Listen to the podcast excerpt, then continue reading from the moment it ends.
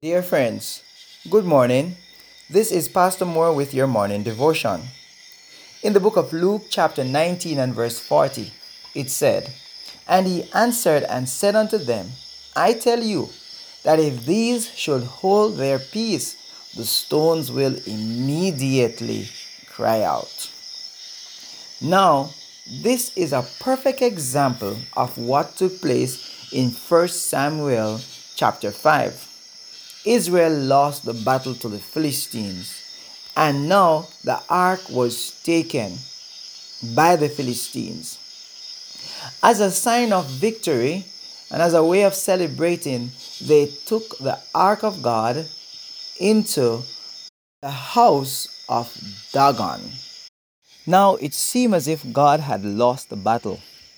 His children had turned from him. And who will represent God at this time? Dear friends, you must understand that when you fail to do the work that God has called you to do, and when it seems as if there's no man or woman or child to carry out the work, God is able to allow the rocks to get up and do the work for him where we fail to do that work for him. In 1 Samuel chapter 5, we see a very interesting story of where the Philistines, after defeating Israel, took the ark of God to the house of Dagon. Dagon was their God, their false God. Now they did this as a representation of victory and celebration. But God sometimes works in marvelous ways. Look at this. As the Philistines took the ark of God and brought it from Ebenezer unto Ashdod, when the Philistines took the ark of God, they brought it into the house of Dagon and set it by Dagon. And when they of Ashdod arose early on the morrow, behold, Dagon was fallen upon his face to the earth before the ark of the Lord. And they took Dagon and set him up in his place again. And when they arose early on the morning, behold, Dagon was fallen upon his face to the ground before the ark of the Lord. And the head of Dagon and both the palms of his hands were cut off upon the threshold. Only the stump of Dagon was left to him. God fought against Dagon himself. Therefore, the priest of Dagon, nor any that come to Dagon's house, tread on the threshold of Dagon in Ashdod unto this day. The hand of the Lord was also heavy upon the Philistines, and he destroyed them, smote them with emerods, even Ashdod and the coast thereof. And the men of Ashdod saw that it was so. They said, The ark of God of Israel shall not abide with us, for his hand is sore upon us and upon Dagon our God. So what did they do, friends? They sent therefore and gathered all the lords of the Philistines unto them, and they said, What shall we do about the ark of the Lord? And they answered, Let the ark of God of Israel be carried about unto Gath. And they carried the ark of God to Israel about hither. It was so that after they carried it about, the hand of the Lord was against the city with a very great destruction, and he smote the men of the city, both small and great, and they had emerods even in their secret, secret parts. Because of this, they sent the ark of God to Ekron, and it came to pass, after the ark of God came to Ekron, that the Ekronites cried out, saying, They have brought out the ark of God of Israel to us to slay us and our people. So they sent and gathered together all the host of the Philistine and said, Send away the ark of God of Israel and let it go again to its own place so that it slay us not. What an interesting story, my friends. Guess what? When God cannot get us to do the work, the rocks will cry out. He will use the rocks. He will use impossible things to be wrought in miraculous ways to carry out his work. So, the Lord inspired the Philistines. And so the counsel from the wise men of the Philistine were listen, get milch kine, that is, cows that are milking, they have young ones. Make a new cart, put the ark of the Lord on it. And guess what? They even sent trespass offering with the ark back to Israel. And so they said, well, if the if the cows turn away from their calves and march towards the place where the ark should be, that is in the Israel camp, then we know that definitely it was God Himself who was working. Oh, yes, friends, the cows did the very thing. They left their young ones and took the ark back to Israel. What a mighty God we serve.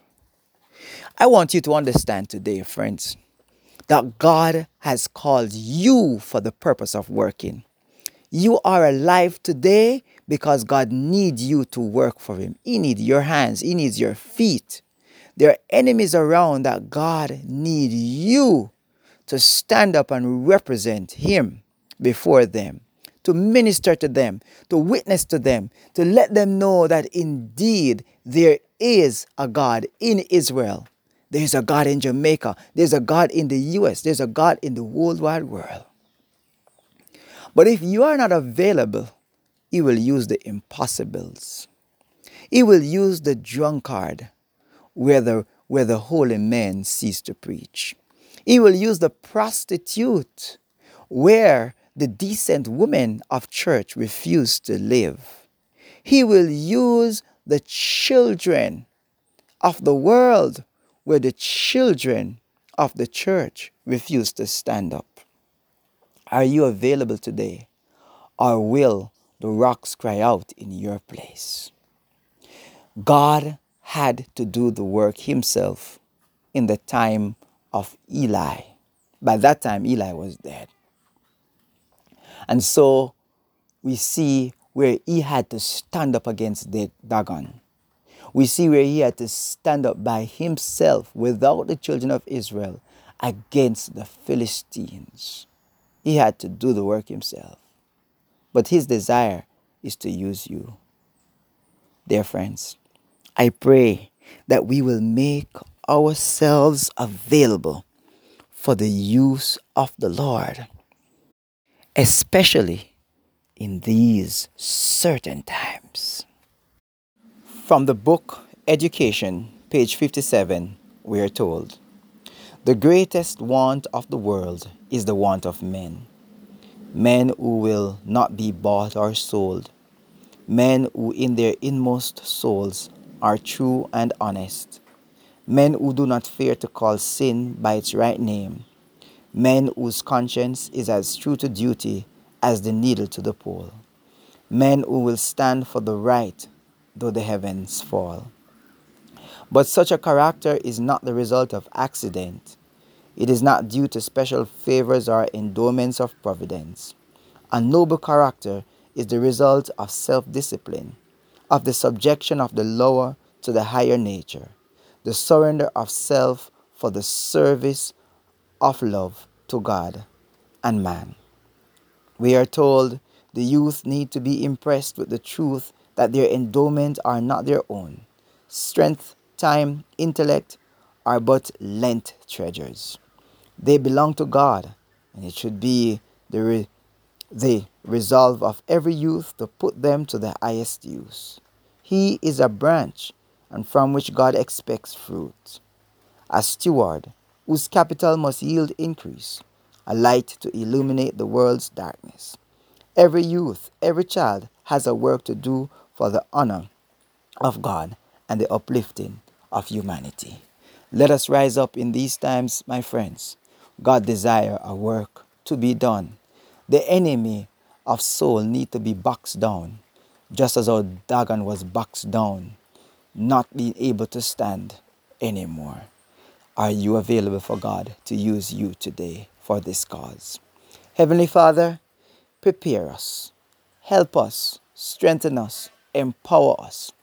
May your Holy Spirit fall fresh on us and those persons who are willing to do your work. If we refuse, the rocks will cry out. May no rock cry out in the place of the one so who are hearing this word this morning. May renewed effort, may surrender enough lives be done this morning so that more can rise up to do your work. Have your way with us, we beg. Cause your face to shine upon us today. In Jesus' name, amen.